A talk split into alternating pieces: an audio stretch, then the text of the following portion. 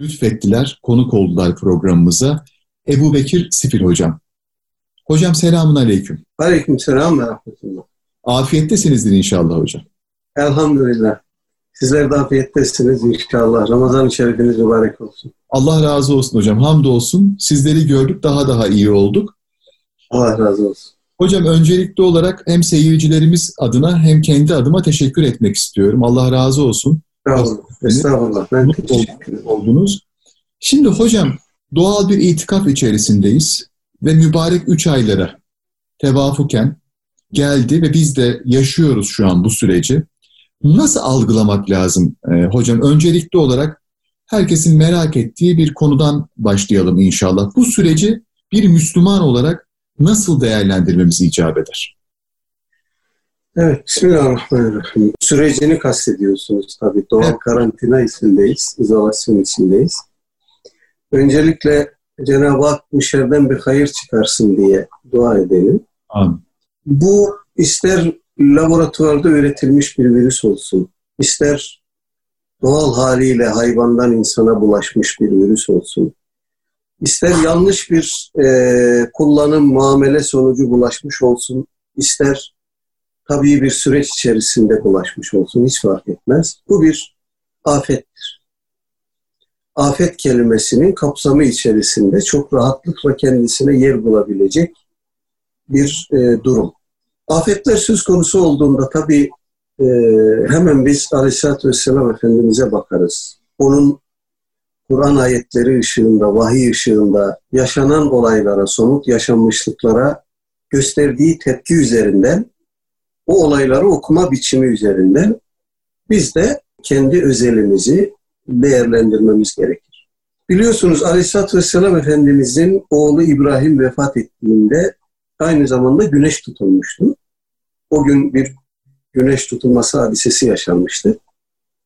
Ashab-ı kiramdan bazıları e, bunun İbrahim'in vefatı üzerine meydana gelmiş bir olay olduğunu düşündüler ve kendi aralarında böyle fikir tatisinde bulundular.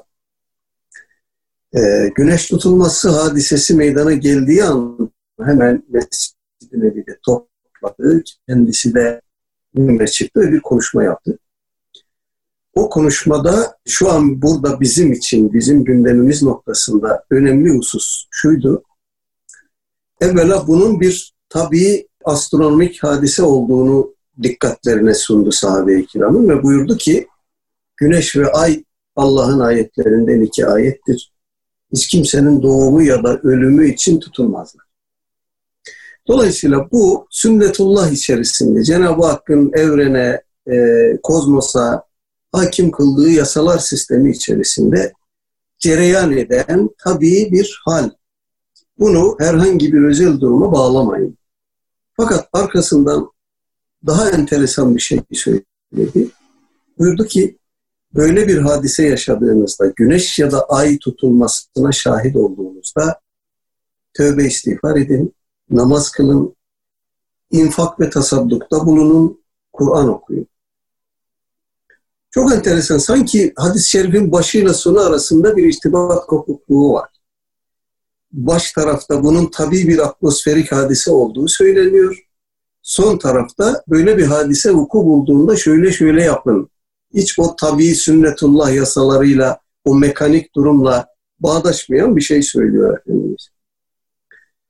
Ee, bunun izahını nasıl yaparız? Hazreti Ayşe validemiz diyor ki Aleyhisselatü Vesselam Efendimiz bir gün hava çok böyle kasılmıştı, çok bunaltmıştı bizi de. Efendimiz çok huzursuz oldu. O yana gitti, bu yana geldi, içeri girdi, dışarı çıktı. Efendim arkasından yağmur bulutları birikti ve yağmur yağmaya başlayınca rahatladı. Ben ona sordum. Dedim ki ey Allah'ın Resulü sizi çok tedirgin gördüm bu hava bu şekilde çok basık bunaltan bir hava var. Siz de bu bundan etkilendiniz. Çok e, huzursuz ve tedirgin oldunuz. Ama yağmur yağınca rahatladınız. Neydi bu işin hikmeti? Efendimiz buyurdu ki o bunaltıcı havanın, o basık havanın ümmetime bir felaket getireceğinden endişe. Sonra yağmur yağınca da rahatladı. Şimdi ayet var. Cenab-ı Hak buyuruyor ki Resulüm sen onların arasındayken biz onlara azap edici değiliz. Yani Efendimiz alemlere rahmet olduğu için o berhayat olduğu sürece onun içinde yaşadığı topluma genel olarak sadece ümmeti Muhammed'e, sahabe-i kirama değil, onun içinde yaşadığı topluma bir umumi musibet e, isabet etmeyecek. Bunu Cenab-ı Hak garanti ediyor. Buna rağmen Efendimiz niye endişeleniyor? E, şunu görüyoruz.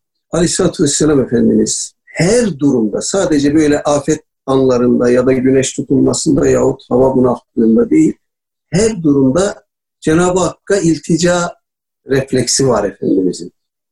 Yani hilali görüyor, dua ediyor, Cenab-ı Hakk'a sığınıyor. Rüzgar esiyor, dua ediyor, Cenab-ı Hakk'a sığınıyor.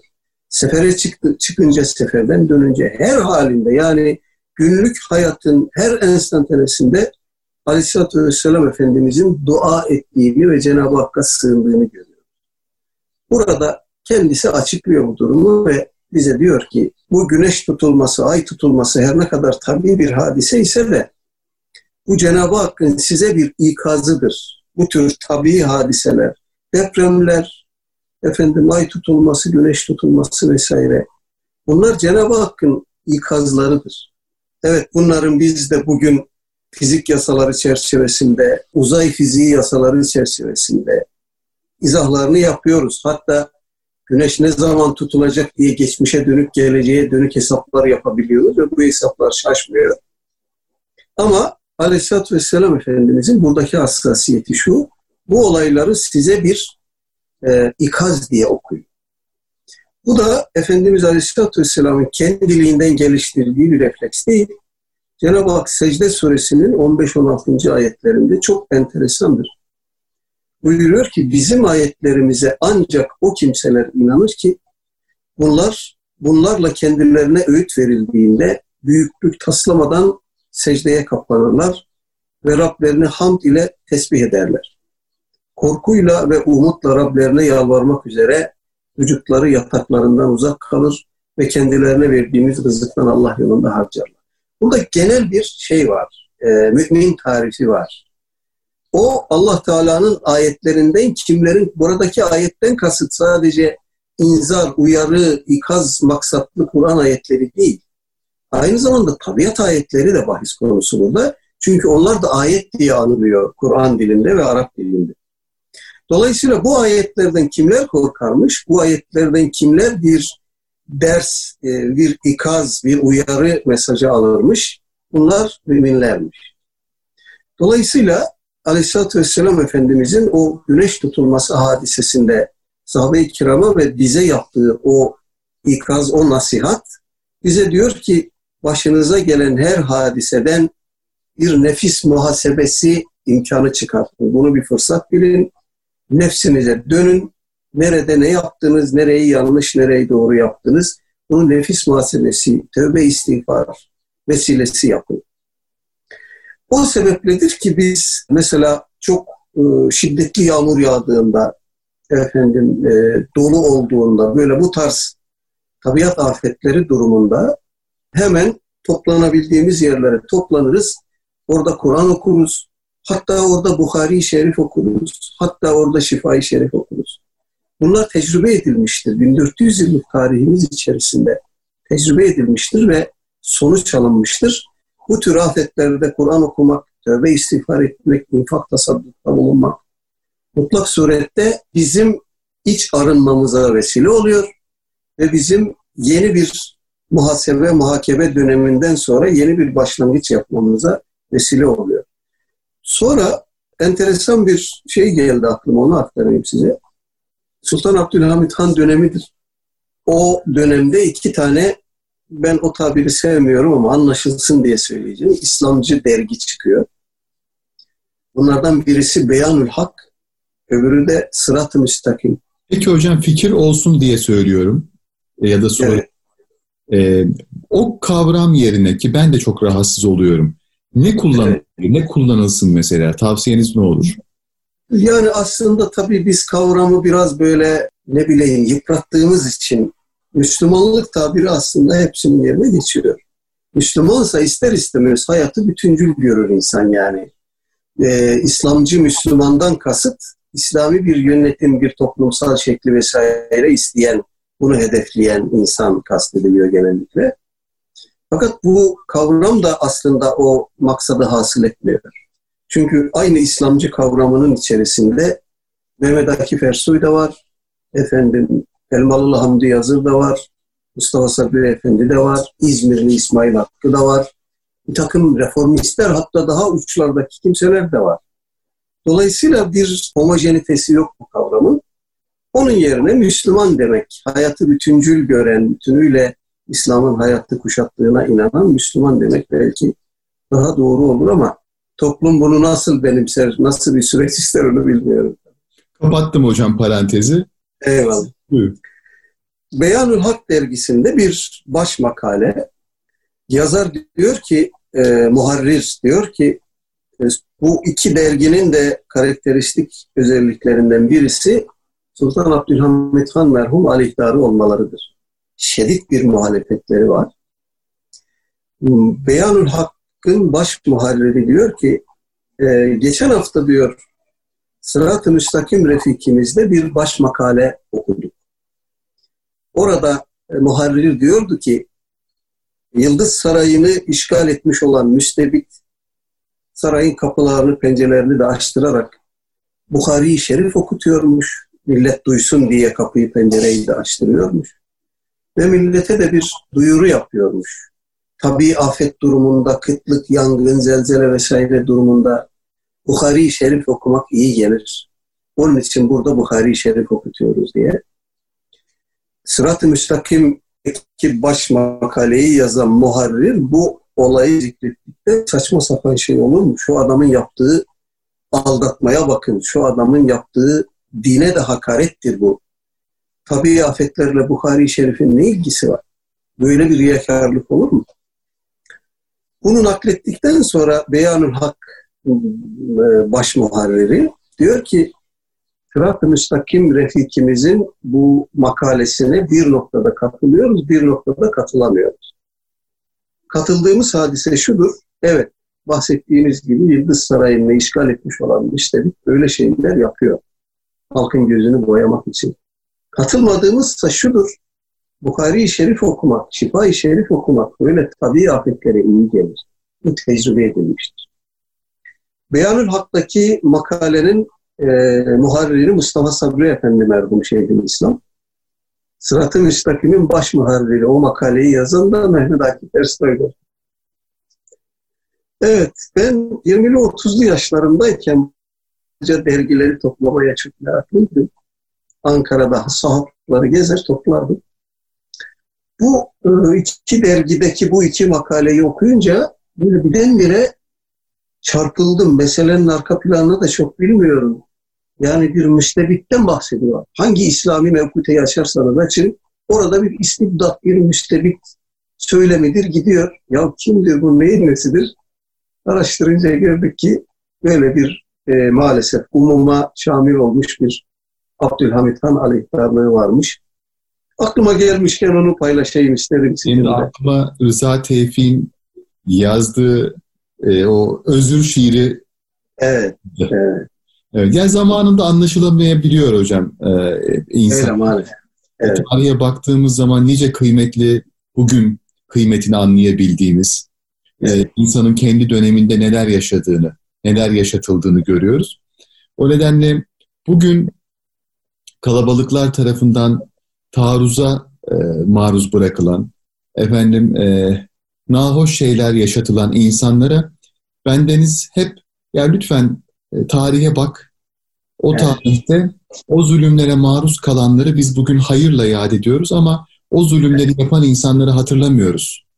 E, evet. Ne mutlu ki düşmanın bu insanlar e, diyerek e, gerçekten inanarak sadece moral vermek maksadıyla değil bazen haddim olmayarak bu, bu şekilde söylemler geliştiriyorum ki ben buna inanıyorum hocam. E, dolayısıyla e, güzel... Yani e, elimizdekinin kıymetini bilmek ve her halükarda hamd etmek, şükretmek. E, bu önemli bir şey gerçekten.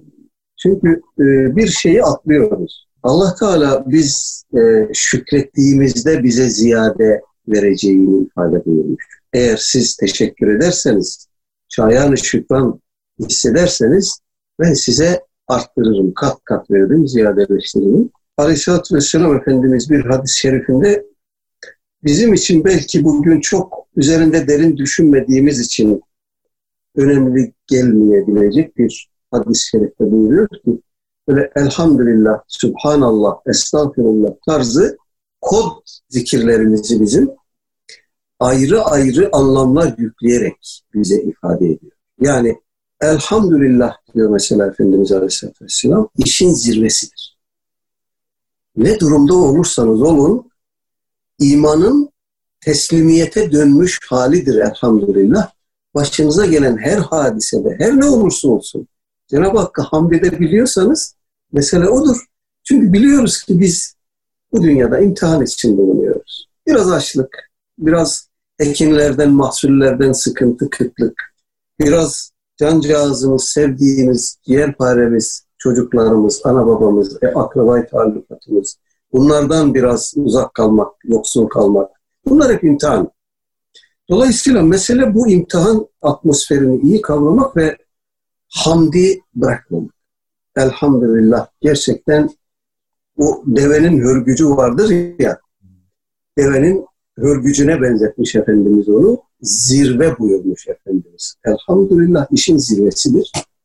Dolayısıyla hamdi, şükrü, tabii ki bunun yanında istiğfarı, tevbeyi e, ihmal etmemek lazım. Özellikle bu Ramazan atmosferinde.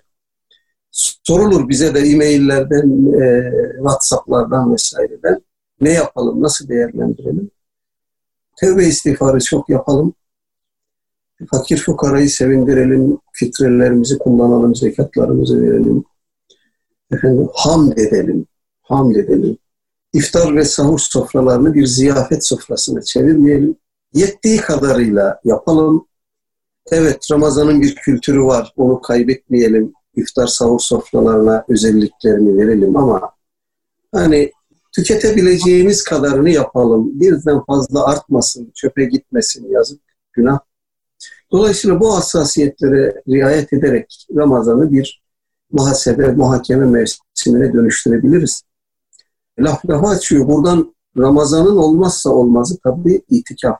Acaba neden Ramazan'la özgülenmiştir itikaf? Bunun üzerinde düşündüğümüzde gördüğümüz çok önemli birkaç nokta var. Bunlardan birisi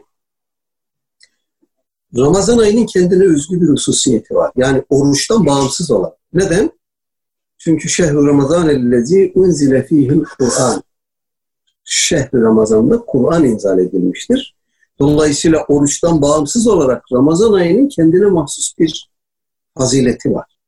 İki, bu ayda oruç farz kılınmış. Orucun Ramazan ayına denk getirilip orada farz kılınması hiç şüphesiz Ramazan ayının o hususiyetine binaen olsa gerekir. En azından hikmetlerinden biri budur diyebiliriz. Bir de tabii bu herhangi bir oruç değil. Yani e, Muharrem'in 10'unda, 8'inde, 9'unda, 11'inde oruç tutarız. Pazartesi, Perşembe veya Eyyam-ı Biz dediğimiz günlerde. Fakat farz kılınan orucun Ramazan'a e, sabitlenmiş olması Ramazan'ın da bir hususiyeti olduğunu bize anlatıyor. İşte itikafın da Ramazan'a ve Ramazan'daki oruca sadece adeta şunu söylüyor. Bu ay 11 ay sürekli olarak dünyayla haşır neşir olduk. İnsanız, hayat yaşıyoruz, hayat devam ediyor. Dolayısıyla aksatamayacağımız zorunluluklarımız var, maişetimiz vesaire. Ama bu ayda hiç olmazsa birkaç gün şöyle dünyadan biraz daha uzaklaşıp, içimize dönüp, orayı bir yoklayıp, kalbimizle münasebetlerimizi, istibatımızı bir tamir edip, bir gözden geçirip, şöyle bir dünyayı, ahireti, hayatı, ölümü, hesabı, muhakemeyi, muhasebeyi yeniden bir gözden geçirelim. Çok önemlidir bu. Ramazan ayında oruçluyken bunu yaptığınız zaman neticesini alıyorsunuz. Yani evet insan e, bir camideki bir odaya veya evinin bir kuytu köşesine çekilerek orada da itikaf benzeri bir tefekküre dalabilir. Bir tefekkür alemine dalabilir. Ama Ramazanda ve oruçluyken mescitte yapılan itikafın kişiye kazandığı bir şey kazandıramaz. Dolayısıyla Ramazan biraz böyle bir taraftan kendi egomuzdan, benliğimizden, arzu heveslerimizden uzaklaşıp başkalarına yöneldiğimiz ama bir taraftan da kendi derunumuza yönelip orayı biraz cilaladığımız, biraz parlattığımız, biraz tamir, tadilat yaptığımız bir yer olarak değerlendirmek Ramazan Ramazan'ı bizim için fırsata dönüştü. Elinize sağlık hocam. Ben yayın öncesinde şimdi seyircilerimiz de bilsin isterim. Mümkün olduğunca az hocam e, ben size soru soracağım. Herhangi bir şey söyleyeceğim. E, sizin konuşmanızın ahengi zaten e, yeterli olacaktır hocam. Şimdi evet. hadisi şerif var malumunuz. Evet. İnsanlar altın ve gümüş madenleri gibidir. Sizin cahiliye döneminde hayırlınız, İslam devrinde de hayırlarınızdır. Evet. Ee, biraz hocam e, hem nasıl anlamamız lazım bu hadisi şerifi hı hı. hem de e, günümüze e, bakış açımızı bu hadisi şerif çerçevesinde nasıl oluşturmalıyız? Teşekkür ederim. Hıyarukum fil cahiliyeti, hıyarukum fil İslam, İzâ fakuhu. Hadis-i şerifin sonunda bir çok önemli final cümlesi var. Siz özet olarak zikretmiş olmak için belki de orayı söylemediniz. Sizin cahiliyedeki hayırlarınız efendim İslam devrinde de hayırlıdır. En-nasu ma'adin diye başlıyor hadis-i. Ma'adin hıyarukum fil cahiliyeti hıyarukum fil İslam İdâ derin kavrayış sahibi oldukları zaman. Evet, insanlar fıtrattan, tabiattan, soydan, soptan, asaletten, yetiş, içinde yeşil yetiştikleri çevreden, kültürden vesaireden aldıkları pek çok edinimle, pek çok kazanımla bireyselleşiyorlar. Bu kazanımlarla da toplumsallaşıyorlar aynı zamanda. Efendimiz Aleyhisselatü Vesselam buyuruyor ki, cahiliye dönemi evet insanların inançta, akidede, imanda bir cehalet dönemi yaşadıkları bir dönemdir. Ama bizatihi insan kalitesi bakımından eğer itikadi mevzuları bir kenara koyarsak insan kalitesi bakımından cahiliye döneminde de iyi insanlar vardı. Sağlam insanlar vardı. Şahsiyet sahibi insanlar vardı. İşte o insanlar İslam'da da Müslüman oldukları zaman da en hayırlı insan olmaya devam edecekler ama bir şartla tefakkuh sahibi oldukları zaman. Dinde derin kavrayış sahibi. Evet bunu İslam'ın insanın e, ruhunu şekillendiren, cilalayan, parlatan, e, insana derinlik kazandıran, inanç, ibadet, ahlak vesaire bir bütün olduğunu biliyoruz. Fakat şunu da biliyoruz ki eğer bir insanın kendi fıtratında, yapısında, tabiatında bir kalite varsa o insan Müslüman olduktan sonra kaliteli Müslüman oluyor. Kaliteli Müslüman olduğu zaman da işte imanın hakkını veriyor, Müslüman olmanın hakkını veriyor. Müslüman olduktan sonra şahsiyeti değişen insan var mıdır? Hani insanların karakter yapıları vardır. Birisi çok celallidir, birisi çok monistir, ne bileyim, birisi tepkiseldir, birisi daha duygusaldır vesaire. Bu tutumlar değişir mi? Çok nadiren de olsa değişir. Ama genele baktığınız zaman cahiliye döneminde oturaklı bir insansa, kişiliği oturmuşsa İslam döneminde de öyle oluyor. Cahiliye döneminde kişiliği tam böyle yerine oturmamışsa İslam döneminde de böyle bir e, yapıyı taşımaya devam ettiğini görüyoruz.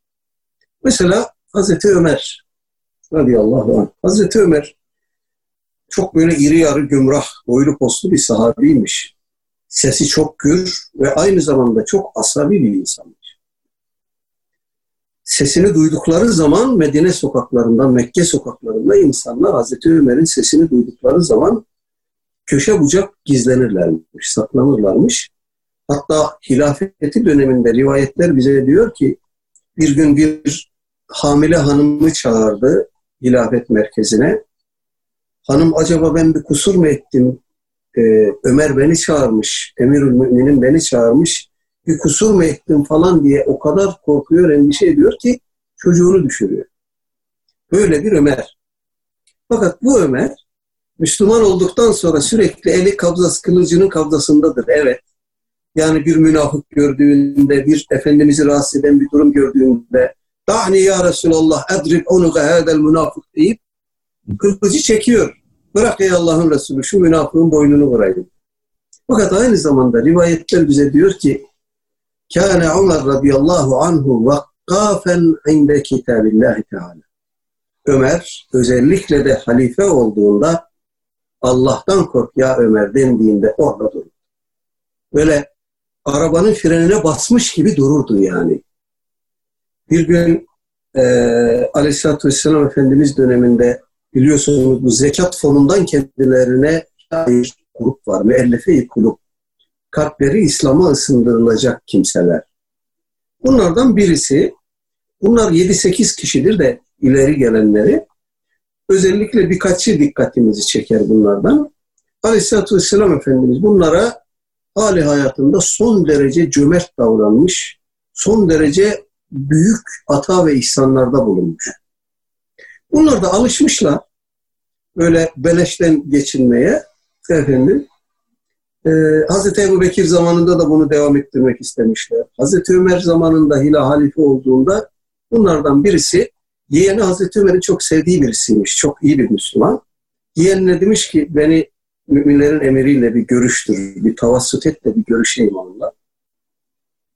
Olur demiş yeğeni, almış götürmüş Hazreti Ömer'in yanına. Adam yalnız biraz patavatsız bir adam. Yani e, bir e, kabile reisi ama bedevi. E, Hazreti Ömer'e demiş ki, ey Ömer demiş, halife oldun tamam anladık ama biz hiç senin hilafetinden bir şey görmedik. Senin bir e, yardımını, bize bir çıkma yapmadın. Allah'tan kork, bizi gör, gözet falan deyince Hazreti Ömer hemen elini kılıcına atmış. O genç sahabi bunu bildiği için demiş ki İttakillâhe ya Ömer. Allah'tan kork ey Ömer. Hazreti Ömer'in eli kılıcının kabzasında kalmış. Yani ne ileri çekebilmiş ne geri sokabilmiş böyle donmuş kalmış. Diyeceğim şu ki evet İslam insanları değiştirir mi? Değiştirir. Nadir örnekleri var. Ama insanın tabiatı artık e, yerleşince, kişiliği oluşunca en azından ana karakteristik yapılar bakımından çok da böyle 180 derece dönüştüğünü söylemek bir hayli zordur. O bakımdan cahiliyede kaliteli insan ise birisi İslam olduğunda da ve özellikle de dinde derin kavrayış sahibi olma gayreti içinde olduğunda hayırlı insan oluyor. Hadis-i şerif Allah-u Alem bunu anlatıyor. Hocam Müslüman olma iddiasında bulunan e, kişi çok net söylüyorum kaliteli olmak zorundadır. E, her şekilde. Çünkü örnekliğimiz Peygamber Efendimiz sallallahu aleyhi ve sellem. E, sünnetullah e, belli, Kur'an belli. Müslümana vaaz edilen şey bu. Bugün ihmal edilen şeyler nelerdir ki ne yapmamız lazımdır. Ve ben bunun özellikle üzerinde duruyorum. Çünkü malumunuz hocam e, özellikle bizler işte ecdadın torunları olarak e, bazen kıblemizi şaşırıyoruz. Bakın çok açık söylüyorum. Şimdi bir mesele sorulduğu vakit bir Müslümana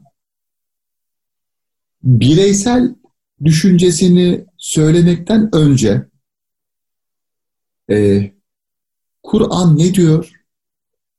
Efendimiz ne diyor? Ben çünkü Kur'an'a ve sünnetullah'a tabiyim. Dolayısıyla benim bir fikrim olamaz. E, belirtilmiştir. Ve bu belirtilen şeyi ben kabul etmek ve uygulamak zorundayım diye düşünmek mecburiyetindedir bir Müslüman. Biz evet. bunun dışına çıktık galiba. Ee, biraz hatırlatır mısınız hocam bize? Yani Nasıl bakmalıyız biz meselelere? Bu kaliteli olmak, bakın onu çok net söylüyorum. Kaliteli olmak da sanıyorum bunun sonucu olacak. Bu söylediğimiz şeylerin evet. sonucu olacak. Elbette. Teşekkür ederim. Çok şey kaybettiğimizi bir defa e, hemen işin başında söyleyeyim. Yani İslam bizim için bir hayat, hayatı bütünüyle kuşatan, bütünüyle dizayn eden bir sistem olmaktan çıktı çıkalı çok şey kaybettik. Bunlardan birisi İslami izzet, izzet meselesidir. E, Allah selamet versin Emin Saraç hocamızın hocası dermiş ki, Emin Saraç hocamız nakleder bunu. Hocaları onlara dermiş ki evladım siz izzet-i İslamiye nedir bilmezsiniz. Çünkü Osmanlı'yı görmediniz ama ben Osmanlı'yı gördüm, tanıdım. İzzet-i İslamiye nedir bilirim. E bunun yanında e, kaybettiğimiz hasletler o kadar fazla ki yani içinde yaşadığımız dünya İslam'ın dizayn ettiği bir dünya değil. Değerleriyle, mefhumlarıyla, pratiğiyle, teorisiyle İslam e, bu dünyanın yabancısı. Ve şöyle bir algı da var. Bu modern çağın getirdiği bir şey. Ee, insan, modern insan geride bıraktığımız zaman dilimlerine göre çok daha fazla gelişmiş insan olduğu için tırnak içinde geride bıraktığımız ne varsa biz ona böyle biraz burun kıvırarak bakarız. Çünkü modernitenin getirdiği tabii bir reflekstir bu bizden öncesi mutlaka bir biçimde eksiktir, noksandır, defoludur ya da e, son kullanım tarihi geçmiştir. Böyle bakarız. Bu çerçevede birilerini ne itaat etmek, birilerini taklit etmek, birilerini bir şeyleri sorgusuz sualsiz efendim perestiş konusu yapmak bunlar modern insana giren geliyor, zor geliyor. Bunu şanına yaraştırmıyor modern insan. Ben diyor beynimi kimseye kira veremem. Ben özgür insanım. Benim aklım var, beynim var. E bir de ben modern insanım yani. Ben geride bıraktığımız zaman dilimlerine göre herhalde benim beynim, genetik yapım falan daha da bir gelişti. Bir şeyler oldu. Evrimleşmeyi tamamladım. Dolayısıyla bana yaraşmaz teslim olmak, ne bileyim itaat kültürü vesaire. Aslında bu nedir biliyor musunuz? Bu Darwinizmin bir versiyonudur. Darwinizm sadece biyolojik vetirede iş görmüyor, aynı zamanda sosyolojisi de var. Buna biz sosyal Darwinizm diyoruz. Hocam, bakın ben bölmek istemem ama şöyle bir örnekle bir katkıda bulunmak isterim. Hay hay, tabii lütfen. Bundan yaklaşık e, 80 yıl kadar önce işte bilgisayar fikri ortaya atılıyor. E, bilim insanları konfederasyonu gibi böyle işte şeyi gibi e, bir birliği gibi bir birliğin evet. başkanı dünyanın en prestijli insanlarından biri diyor ki 2000'li yıllarda e, şu an diyor e, çok mekanik bir bilgisayar tasarlanmış o dönemlerde yaklaşık 650 ton civarında.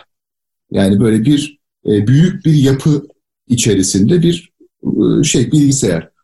E, evet. 2000'li yıllarda diyor biz e, 650 kiloya düşürmeyi planlıyoruz. Ya da düşün, düşeceğini tahmin ediyoruz diyor. Hocam 650 grama düştü. Evet. E, dolayısıyla o, o dönem için dünyanın en büyük bilim insanıydı bunu söyleyen. Öngörüsü bu kadar tutmadı. Şimdi 650 kilo nerede? 650 gram nerede? Dolayısıyla 100 e, sene sonra bugün çok alim, bugün işte bilim insanlarının başı olan insanlar 100 sene sonra cahil kabul edilecek. Belki bugünün alime. Fakat şimdi tam bu noktada Efendimiz sallallahu aleyhi ve sellemin söylediği sözlerin bugün doğruluğunu biz her geçen zamanda anlamaya devam ediyoruz. Eyvallah. Örneğin işte bilim insanları her buluşla birlikte, her gelişmeyle birlikte bir bakıyoruz, aa işte bize yüzyıllardır söylenen dinimizle ilgili bazı kuralların, bazı önerilerin doğruluğu çıkıyor ortaya. Evet. Dolayısıyla çok da böbürlenmemek lazım ki hatta şu yaşadığımız süreçte eğer acziyetimizi bize hatırlatmayacaksa, zayıflığımızı, eğer hatırlatmayacaksa ki o zaman zaten hocam bu insanoğlunun idraki ne işe yarar? Eyvallah. Doğru bir noktaya temas ettiniz. O sosyal darwinizm dediğimiz şeyin e, ümmeti Muhammed tarafından çok iyi analiz edilmesi lazım. Yani onu çok iyi tanımamız lazım. Bugün aslında İslami e, anlamda, İslam'ın kendi iç meseleleri olarak gündemimize dayatılmış olan pek çok şeyin arkasında bu sosyal darwinizm meselesi var. Yani ben bundan 500 sene, 1000 sene önce yazılmış bir tefsire niye mahkum olayım? Bilgi benim elimin altında bir tıkla dünyanın bilgisine ulaşıyorum. Bu tarz cümleleri çok sık duyarız. Duyuyoruz. İşte mesele, mesele ne kadar çok bilgiye ulaştığınızla ilgili değil. Mesele kalite meselesi, mesele e, burayla irtibat meselesi. Yani e, bizim modern dönemde gerçekten kalbimizle irtibatımız koptu. Bu önemli bir şey. O niye koptu? İşte seküler dünyanın icabatındandır bu. İnsanın bundan bin sene evvel e, söylenmiş bir sözün hikmeti üzerinde tefekkür etmesi çok gereksiz bir e, fiildir, çok gereksiz bir faaliyettir. E, alın iPad'inizi efendim e, dünyanın tadını çıkarın. Dolayısıyla böyle bir e, ortamda insanların e, manevi değerler üzerine eğilmesi, maneviyat üzerine yoğunlaşması, en azından Ramazan mevsiminde buna fırsat bulması son derece önemli bir şey gerçekten. Yani ben mesela hep merak ederim, e, sırası düştükçe de dile getirir sorarım. Mevcudun, mevcut İslami birikimin bizi e, adam etmeyeceğini söyleyen bir çevre var. Yani o çevrenin de bir hedefi var işte muasır medeniyetler seviyesi diye bir şey. Bu ne demek ki? Kim koymuş bu hedefi? Muasır ne demek? Muasır medeniyet ne demek? Ayrı bir fasıl ama yani onların bir rahatsızlığı var. Onlar diyorlar ki biz bugünün insanı, 21. yüzyılın insanı e, her şeyin hakimi. Ondan binlerce sene öncesinin bilgi birikimi, bilgi üretim mekanizmaları, dindarlık anlayışı filan bugün bizi kesmez. O zaman oturalım. Vahiy nedir? Allah nasıl bir tanrıdır? Peygamberle ilgili yükümlülüklerimiz ya da onunla münasebetimiz nasıl olacak? Bunları yeniden konuşalım gibi bir anormallik yaşıyoruz. Aslında bu yaşadığımız şey bize modern dünyanın bir hediyesi dedim. Bakın bundan yaklaşık çeyrek asır önce Amerika'da bir adam Francis Fukuyama diye bir adam bir makale yazmıştı. O makalede tarihin sonu demişti. Tarihin bittiğini iddia etmişti. İslam dünyasından pek kimsenin ilgisini çekmedi bu. Sonra bu makaleyi kitaplaştırdı bu adam.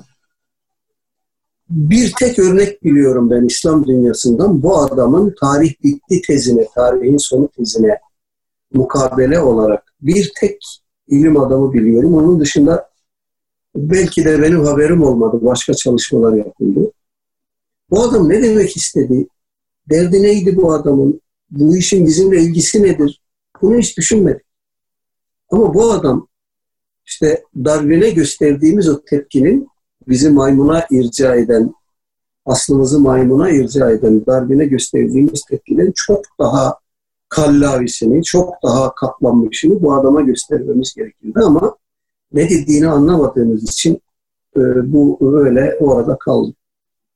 Aslında adam diyor ki tarih dediğimiz şey bir gelişim sürecidir ve aşağıdan yukarıya doğru seyreder. İlerlemeci tarih ideolojisi bu. Dolayısıyla biz o mağara adamından demokratik topluma kadar geldik. İnsan hakları, özgürlükler, eşitlikler vesaire.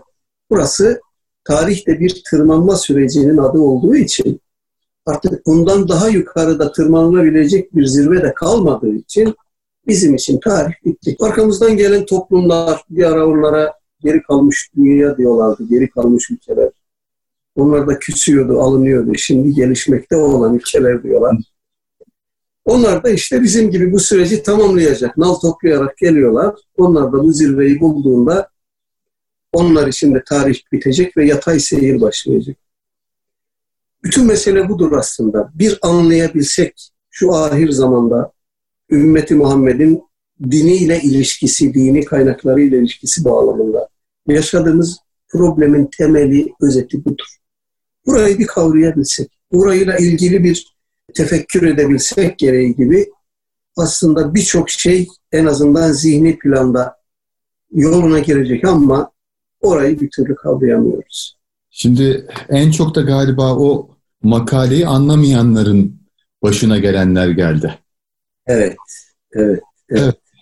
Yani zamanı doğru okumak lazım.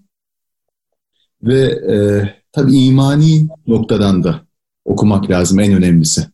Elbette. Tabii. Öteki türlü işte e, bugün yaşadıklarımızı yaşamak gibi bir tehlike var. Dediğiniz gibi yani ben e, işte bin yıl önce söylenmiş bir sözü mü bugün e, dikkate alacağım, ciddiye alacağım gibi bir bakış açısı olabiliyor maazallah. Onun da insanları nerelere götürdüğünü e, görebiliyor. Hatta onu da geçtik. Sözünüzü kestim, hakkınızı helal edin. Zaten. Ee, onu da geçtik. Yani bugün artık koca koca akademisyenler, profesörler acaba Kur'an gelmese daha iyi olmaz mıydı falan diye de düşünmeden edemiyorum diyor. Müslüman bu insanlar. Kendilerini Müslüman olarak ifade ediyorlar. Geldiğimiz nokta işte o noktadır. Yani tarihin bittiğini düşünenlerin e, zaman tasavvurunu yansıtıyor. Aslında bizim zaman ve mekan tasavvurumuz Müslümanca nasıldır diye az bir kafa yorduğumuzda bunun tam tersini görüyoruz. Böyle 180 derece alt üst edilmiş halde görüyoruz meseleyi. Aleyhisselatü Vesselam Efendimiz buyurmuş ki benim ümmetimin üzerine her gelen yıl bir önce geçeni aratacak. Şimdi ahir zamana doğru hızla gidiyoruz döne devrile. Dolayısıyla her geçen yıl İslami kalite bakımından, takva, Allah korkusu bakımından biraz daha seviye kaybettiğimizi bize gösteriyor. Yani zaman algımızı az Müslümanlaştırabilsek biraz meseleyi kavrayabileceğiz ama orada da ciddi tabi e, operasyonlar yemişiz zihin anlamında, bilinçaltı anlamında.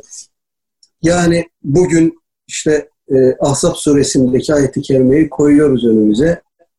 Mümin bir erkek ve mümin bir kadının Allah ve Resulü bir işe hükmettiğinde itiraz etme, benim seçeneğim bu değildi deme hakkı yoktur. Allah ve Resulü bir işe hükmü, hüküm verdiğinde, bir işe hükmettiğinde mümin erkek ve kadınların yapacağı iş ona teslim olmaktır. Cenab-ı Hak böyle söylüyor. Şimdi biz buradaki mümin erkek ve mümin kadını asr-ı saadete mi özgürleyeceğiz? Biz hani modern dönemin efendim beyni gelişmiş insanları olarak bizim şanımıza yaraşmaz Allah ve Resulü ne dediyse anlamasak bile ona teslim olmak. Bir de böyle bir şey var. Allah Teala yemin ederek buyuruyor ki aranızda çıkan anlaşmazlıkları, ihtilafları, görüş ayrılıklarını Allah'a ve Resulüne götürmedikçe Sonra da onların verdiği hükmü şuranızda hiçbir sıkıntı ama fakat itiraz cümlesi taşımadan tam bir teslimiyetle kabul etmedikçe iman etmiş olmazsınız. Bu ayeti kerimeler acaba hep 7. yüzyıl Arabına mı hitap ediyor? Bunların bize bakan bir yönü yok mudur? Bu tarihsellik denen şey nerede duruyor? Dolayısıyla ciddi tefekkür zamanıdır. Ee, gerçekten Ramazan-ı Şerif'ine vesile edilelim. Ee, belki de hocam e, zihni gerçekten önce bir temizlemek lazım. Zihni evet. bir temizlik. E, çünkü o kadar e, bize ait kavramlar bağlamından koparılmış ve hatta olması gerekenlere düşman edilmiş durumdayız ki. örnek vereyim size. Bir Müslümanın en önemli görevi nedir? Kul olabilmek, doğru kul olabilmek, yeterli, mümkün değil ama yeterli bir kul ol, olabilmek, olmaya çalışmak, gayret etmek. Yani kulluk. E şimdi bugün kul kelimesi e, olumsuzlanan bir kelime haline gelmiş. Halbuki Müslümanın bütün hayat kaygısı, bütün derdi bu olması gerekirken. Şimdi bunu bir örnek olarak verdim. E, bunu temizlemeden işte bu bizim kavramlarımızın bağlamından kopartılarak bize dayatılması gerçeğini biz fark edip zihnimizi temizlemeden maalesef Allah muhafaza öyle şeyler ağzımızdan çıkabilir ki korkarım dinden çıkabiliriz. Allah muhafaza. Tam böyle bir şeyden bahsettim yani. Ee, hocam Allah korusun. Evet doğru söylüyorsunuz. Ben tamamlayayım hemen buradan. Estağfurullah çok isterim. Buyurun. E, teşekkür ederim. Hanefi mezhebinin büyük usulcülerinden Ebu Zeyd Eddebusi diye bir alimimiz var. Bu alimin e, El Emedül Aksa diye bir eseri var. Çok kıymetli, güzel, mübarek bir eserdir. Keşke birileri onu dilimize çevirse. Da diyor ki Allah insanı abd olarak yaratmıştır. Abd kelimesi Arapça hem kul hem köle demek biliyorsunuz. Abd olarak yaratılmış bir varlığın özgürlük talep etmesinden daha abes ne olur? Şimdi bakın, modern dünya insanı özgür varlık olarak tarif ediyor. Bireyler için özgürlük her türlü değerin üstünde. Biz biz çocuklarımızı Sıbyan Mektebi'ne gönderdiğimizde bizim eğitim sistemimiz onlara önce efali mükellefin diye bir şey ezberletilmiş. Bir formülasyon ezberletilmiş. Efali mükellefin. Ne demek? Mükelleflerin fiilleri demek. Biz insanı özgür varlık olarak değil, mükellef varlık olarak tanımlamışız. Yani mükellef ne? Mükellef bir külfetin altına girmiş, bir yükü omuzlamış demek. Hani maliyede bir kavram vardır, vergi mükellefleri diye. Yani vergi vermekle yükümlüdür o kişi. Dolayısıyla insan yükümlü bir varlıktır, özgür değil. Böyle başladığınız andan itibaren yola o taşları gerektiği gibi döşeme imkanınız olur. Ama ben özgür insanım diye yola çıkarsanız o fikriyatın böyle yola böyle çıkılmış bir yolculuğun bizi maksada götürmesi kesinlikle mümkün değil. Çünkü özgür insan özgürlüğünü her türlü değerin üstünde tutan insansa eğer ki öyledir, o zaman siz bu insana itaati anlatamazsınız. O insana taklidi anlatamazsınız. O insana e, bir yerlere bağlanmayı anlatamazsınız. Otoriteye boyun eğmeyi anlatamazsınız. Bakın dikkat edin. Bu kavramlar bugün için hep zaten hayatın dışına atmak üzere kodlandığımız kavramlar. İtaat kültürü diye bir şey var. Söylendiği zaman bile insanda olumsuz bir çağrışım yapıyor. Ataerkil toplumsal yapı, pederşahi aile sistemi. Bakın bunlar hep bizim hayatımızdan atmak için çabaladığı ama aslında işin özü orada. Fıtri olanı kaybettiğimiz için biz bugün çok yapay, son derece suni bir hayatı İslam'la barıştırarak e, götürmeye çalışıyoruz. Ama şunu fark edemiyoruz ki aslında bütün dünyayı böyle küresel ne bileyim salgınlarla her cümerç eden, küresel musibetlere muhatap eden şey aslında tam da burasıdır. Yani bunu bir fark etmemiz lazım. Tabiatın doğal dengesi de burada, insanın fıtratı da burada.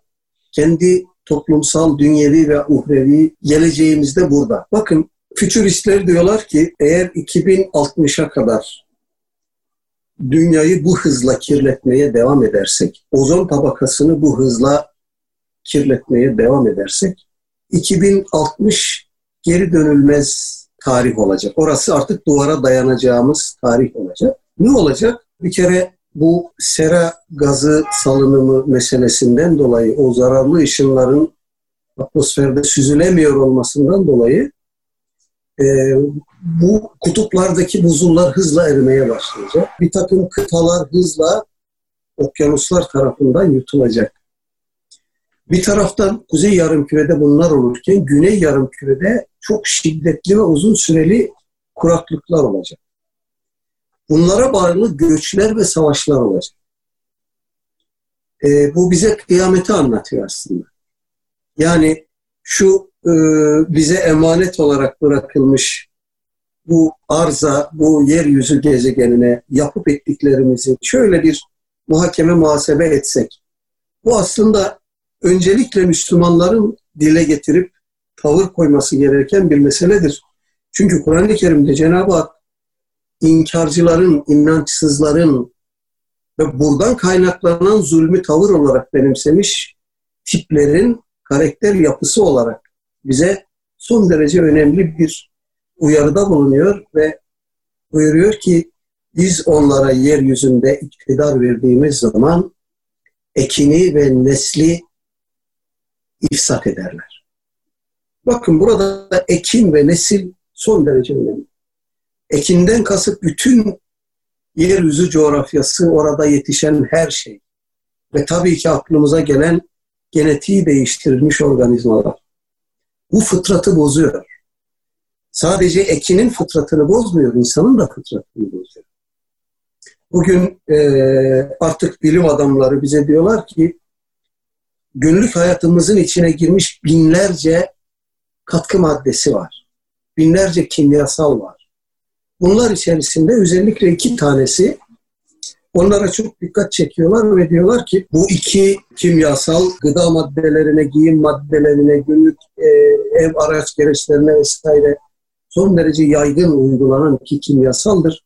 Ve bunların insan fıtratı üzerindeki en başat etkisi cinselliği ortadan kaldırmasıdır. Yani erkeklerin fıtratını dönüştürüyor, kadınsılaştırıyor. Hatta diyor ki bilim adamları, hamile kadınlar bu tür kimyasallara maruz kaldıkları zaman kadınlığa meyyal erkek çocuklar dünyaya getiriyorlar. Ve tersi, erkekliğe meyyal kız çocukları dünyaya geliyor. Bakın, ekinin ve insanın fıtratını bozdu. Bunun ceremesini biz küre olarak çekiyoruz. Bütün yeryüzü olarak çekiyoruz. Müslümanların burada aklını başına alıp seslerini yükseltmesi lazım. Belki de bu çok iyi bir fırsattır. Koronavirüs çok iyi bir fırsattır. Burada elhamdülillah ülkemizin tuttuğu yer, doldurduğu boşluk son derece göğsümüzü kabartıyor, son derece muhteşem. Bunu bir düşünsel sürece de eğer taşıyabilirsek, düşünsel alana da taşıyabilirsek buradan ümmeti Muhammed için büyük bir hayır çıkacağını düşünüyorum ama önce bizim şöyle kendimize gelmemiz gerekiyor. Sağ olun hocam. Ee, yani bugün siz fıtrat dediniz. Her şeyi reddeden insanlar bile şunu reddedemiyor. Doğaya dönmeliyiz diyor onlar. Fıtrat kelimesini evet, evet. doğaya dönmeliyiz. Şimdi doğaya baktığınız zaman enteresan. Ee, bir çift, e, işte bir canlı türünde e, bir çift dişi ve erkek rolleri belli. İşte onların e, çocuklarıyla olan kurdukları ilişki belli. Onların efendim diğer hem cinsleriyle olan kurdukları ilişki belli. Dolayısıyla orada dişi dişi, erkek erkek, çocuk çocuk, büyük büyük. Yani doğaya dönelim diyen insanlar fıtrata dönelim diyor. Fıtrat, sünnetullah. Oraya geliyor ama orayı geçemiyor. Geçe... Orayı bizim tamamlamamız lazım işte. Orada bize rol düşüyor. Evet. İşte biz evet. hocam o kadar gerçekten güçlü olmak zorundayız ki kendi kavramlarımızın o kadar farkında olup o kadar arkasında durup bunları destekleyecek eserlerle ki bu sanat eseri olabilir, bilimsel eserler olabilir.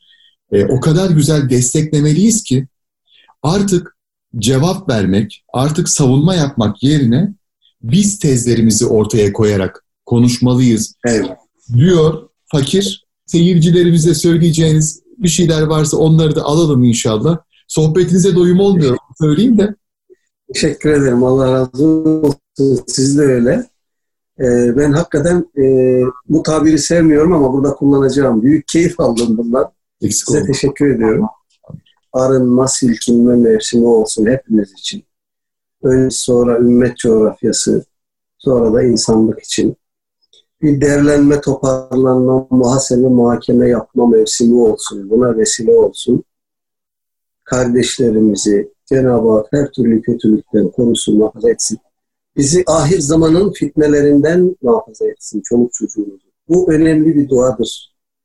Selefi salihinden bize intikal etmiş, miras kalmış bir duadır. Ebu Hureyre radıyallahu anh talebelerine dermiş ki ben belki yetişemem ama siz İsa Aleyhisselam nüzul ettiğinde benden ona selam söyleyin. Bu önemli bir şeydir. Bu ahir zaman bilinci aşılama e, metodudur. Aslında Hz. İsa ile ilgili ahir zaman alametleriyle ilgili rivayetlerin büyük çoğunluğunu bize o nakletmiş. Dolayısıyla ahir zaman bilincini kuşanalım. Ahir zaman belki de insanlığın yaşadığı en netameli, en tehlikeli, en rizikolu zaman dilimidir. Orada bütün kavramlar alt üst olacak, bütün değerler alt üst olacak. Orada sağlam durmak işte elimizde bir kor ateş tutmak gibi olacak. Düşünün.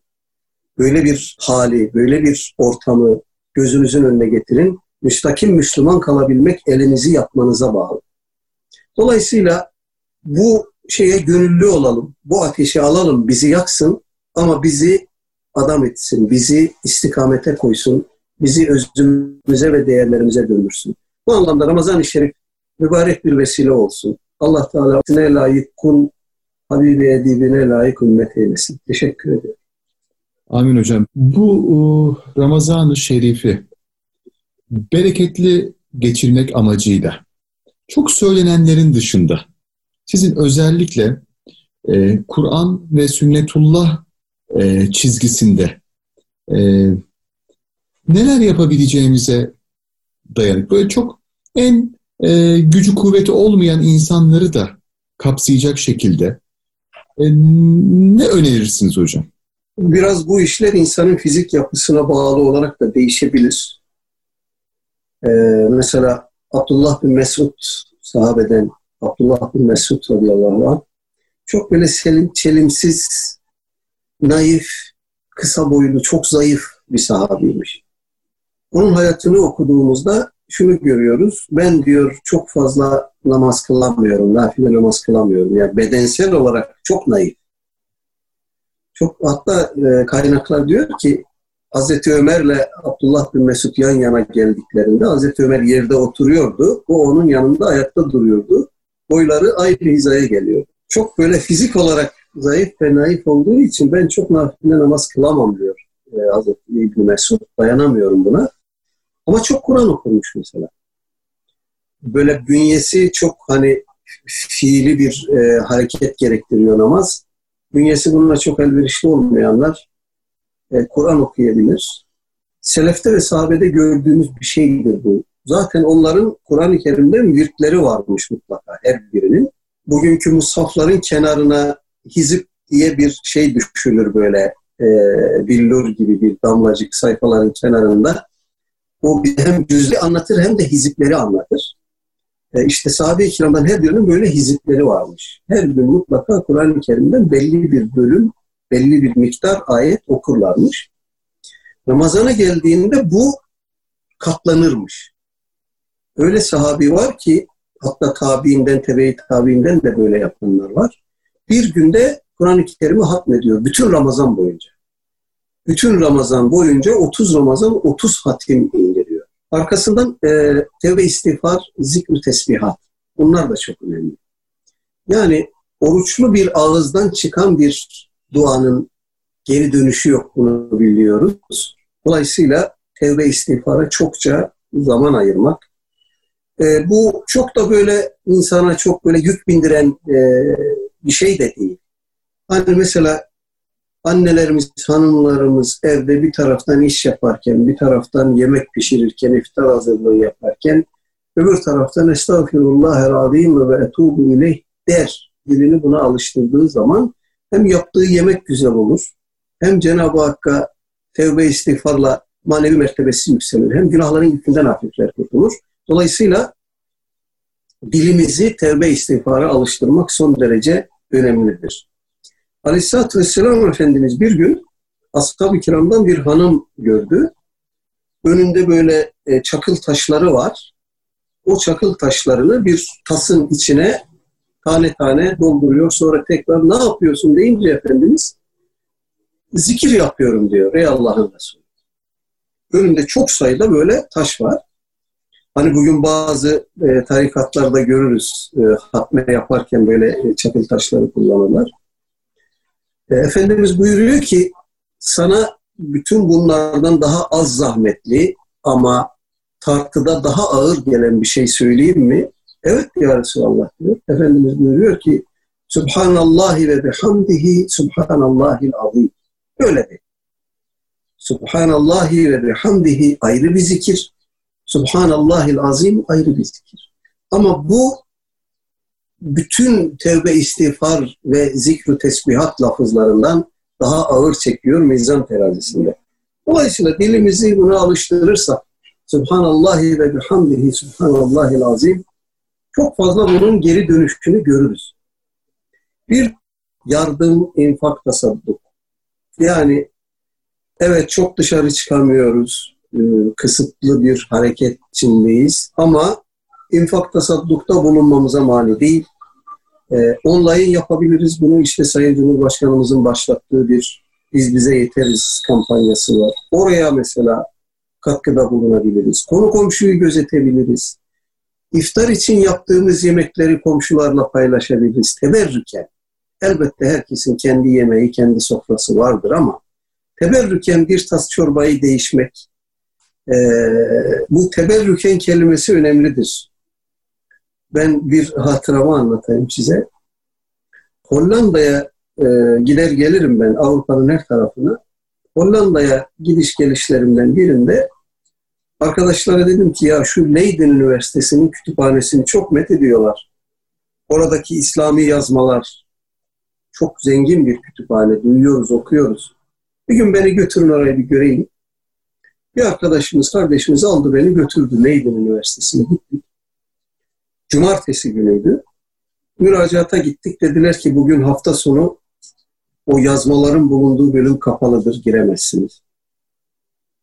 Ne yapalım ne yapalım diye dolaşırken beni götüren arkadaş ileride duran birini gösterdi. Hocam dedi bu karşıda ileride duran vatandaş benim hocamdır. Aynı zamanda müsteşriktir. İsterseniz sizi tanıştırayım. Hay hay dedim o. Gittik yanına. Tanıştırdı bizi. Adam o kadar güzel Arapça konuşuyor ki yani hiç yabancı olduğunu fark edemezsiniz. Aksan maksan hiçbir şey yok. Ben ona, ona da söyledim. Ben dedim bu yazmaları görmek üzere bir gelmiştim kütüphanenize ama bugün e, kapalıymış, hafta sonuymuş. Dedi ki evet bugün orası kapalıdır göremezsiniz ama açık olsaydı da gezemezdiniz. Neden dedim? Çünkü dedi Leiden Üniversitesi'nin kütüphanesinin İslam yazmalarının bölümünün fihristi bile sadece 50 cilt. Fihrist bile sadece 50 cilt. Şimdi bunu niye söyledim? Ee, ben hep böyle bugünlerde de gene o şeyi yaşıyorum maalesef. Ee, o inkisarı yaşıyorum. Süleymaniye Kütüphanesi yeryüzünün en zengin yazma eserler kütüphanesidir. Ve bizim hala bu Süleymaniye Kütüphanesi'nin mufassal, detaylı, sadraşıta bir fihristimiz yok. Bu acı bir şeydir. Yani buradan Kültür Bakanlığı yetkililerine, Sayın Bakan'a da sesimizi ulaştırmış olalım. Ee, bir Suriyeli dostumuz vardı. Bir Osmanlı hayranı Seyyid Mahmut Dugayim diye bize. Hala burada İstanbul'da. İstanbul hayranı, Osmanlı hayranı bize. Tek başına bu zat, tek başına Süleymaniye Kütüphanesi'ndeki birçok kitaplığın firistini hazırladı. Tek başına. Yaşı muhtemelen 70'i geçkindir. O zaman bizden de talebeleri istemişti ona asist etmesi için göndermiştik bundan 7-8 sene kadar evvel. Hala bu zat bu çalışmaların içinde devam ediyor. Tek başına Süleymaniye'nin fihristini hazırlıyor. Yani biraz şöyle Süleymaniye'ye bir himmet edelim, ilgi itibar şey gösterelim. Yani İstanbul'daki en azından yazmaları Süleymaniye'de topladık. Büyük bir bölümünü en azından. Dolayısıyla bu e, kütüphaneyi böyle yetim bırakmayalım. Ben biliyorum bir ara Kültür Bakanlığı sınav açtı. Oraya e, uzman yardımcıları aldı. İşte firistleri yapılsın, varsa bakımları vesairesi falan diye. Ama nedense çok yürümedi, bilmiyorum neden. Bu Süleymaniye Kütüphanesi bizim boynumuzda bir vebaldir. Elin gavuru bundan kim bilir ne kadar zaman evvel Leiden'daki yazmaların 50 ciltlik fihristini hazırlıyor. Biz e, henüz Süleymaniye'nin bir fihristini hazırlayamıyoruz. Bir şey daha söyleyeyim bu mesele açılmışken. Ben geçen sene işte akademisyen kimliğimizi de kullanarak e, Süleymaniye'den bir birkaç yazma metin istedim. O, o online bir başvuru e, süreci var. Zannediyorum bir hafta sonra falan bana cevap geldi. Aradığınız kitaplar Süleymaniye Kütüphanesi'nde değildir. Falan kurumun kütüphanesindedir. İsteğinizi oraya yazmanız gerekir. Canım sıkıldı. Bir hafta zamanım gitti. İnternette dolaşırken tam da aradığım o kitapları Selefilerin, Arapların in, e, bu tarz şeyler için hazırladığı bir siteden indirdim. Ve çok kolay indirdim. Şimdi elin, bunlar bizim kardeşlerimiz, el dedim ama beni bağışlasınlar. Geliyorlar bizim kütüphanelerimizdeki yazmaları alıyorlar, götürüp kendi sitelerine yüklüyorlar ve umumi kullanıma açıyorlar. Hiçbir prosedürü yok bakın. Bizim kütüphanelerimizden istifade etmek için ya para ödemeniz gerekiyor veya akademisyenseniz, araştırmacıysanız üye oluyorsunuz. Oradan size yıllık 5000 sayfalık bir şey veriyorlar, kota. Fakat bunun prosedürleri bıktırıyor sizi, bezdiriyor yani. Bilmiyorum çok mu zordur? Koysanız o siteye herkes indirse, istifade etse, aslı gene bizde olsa niye böyle bir şey yapmıyoruz bilmiyorum. Yani Hocam belki de e, e, sizin şimdi burada söyledikleriniz vesile olacaktır. Bazen çünkü İnşallah. yani göz ardı edilebiliyor, unutulabiliyor. E, gerçekten e, çok çok çok uzun yıllar ihmal edilen pek çok şey çok kısa bir sürede, son yıllarda e, yoluna koyulmaya çalışılıyor. Evet. E, yani işte farkındasınızdır. İstanbul'da dolaştığımız evet. sadece İstanbul'dayız. Hatta sadece Türkiye değil. Kuzey Afrika'dan Balkanlara kadar. Zaten Orta Doğu coğrafyası. Evet. Ve Orta Asya. Evet. Yani o yıkılmaya yüz tutmuş camiler, türbeler, medreseler, evet. tekkeler, dergahlar nasıl ihya edildiğini görüyoruz. E, hatta e, bir dostumuz anlattı. Demiş ki güzel bir kardeşimiz anlatıyor bunu. Ya demiş ne kadar güzel her yeri imar ettiniz. E, fakat demiş eksik yerler de vardır. Diyor ki cevaben işte e, bu imarla ilgili ülkemizde görevli olan kişi. E, Türkiye ile ilgili bilmiyorum kaldı mı? Kaldıysa lütfen diyor söyleyin. Biz diyor dünyaya açıldık. Artık ecdattan kalan eserleri dünyada tespit ediyoruz ne yapabileceğimize dair. İşte onları ihya etmeye çalışıyoruz.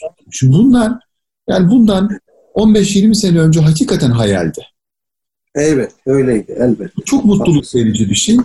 Şimdi beraber inşallah bu bahsettiğiniz kültür hizmeti tüm insanlık adına gerçekleşecektir. Buna da vesile olalım inşallah sizin de vesilenizle. Programı müsaadenizle ben kapatmayacağım.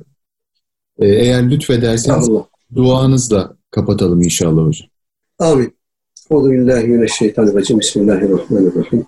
Elhamdülillahi rabbil alamin. Essalatu vesselamu ala Resulina Muhammedin ve ala alihi ve sahbihi ecmaîn.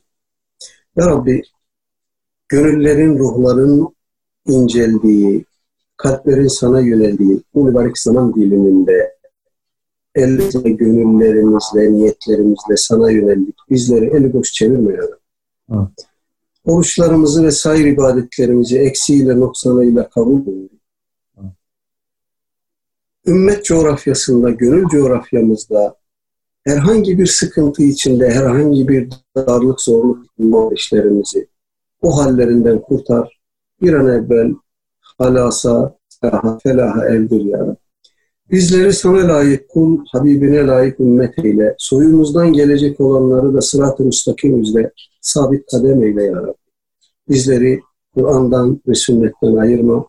Bizleri ehli sünnet ve cemaat yolundan ayırma ya Rabbi. Ve sallallahu ala seyyidina Muhammedin ve ala alihi ve sahbihi ecma'in ve alihim velhamdülillahi rabbil alemin. El Fatiha.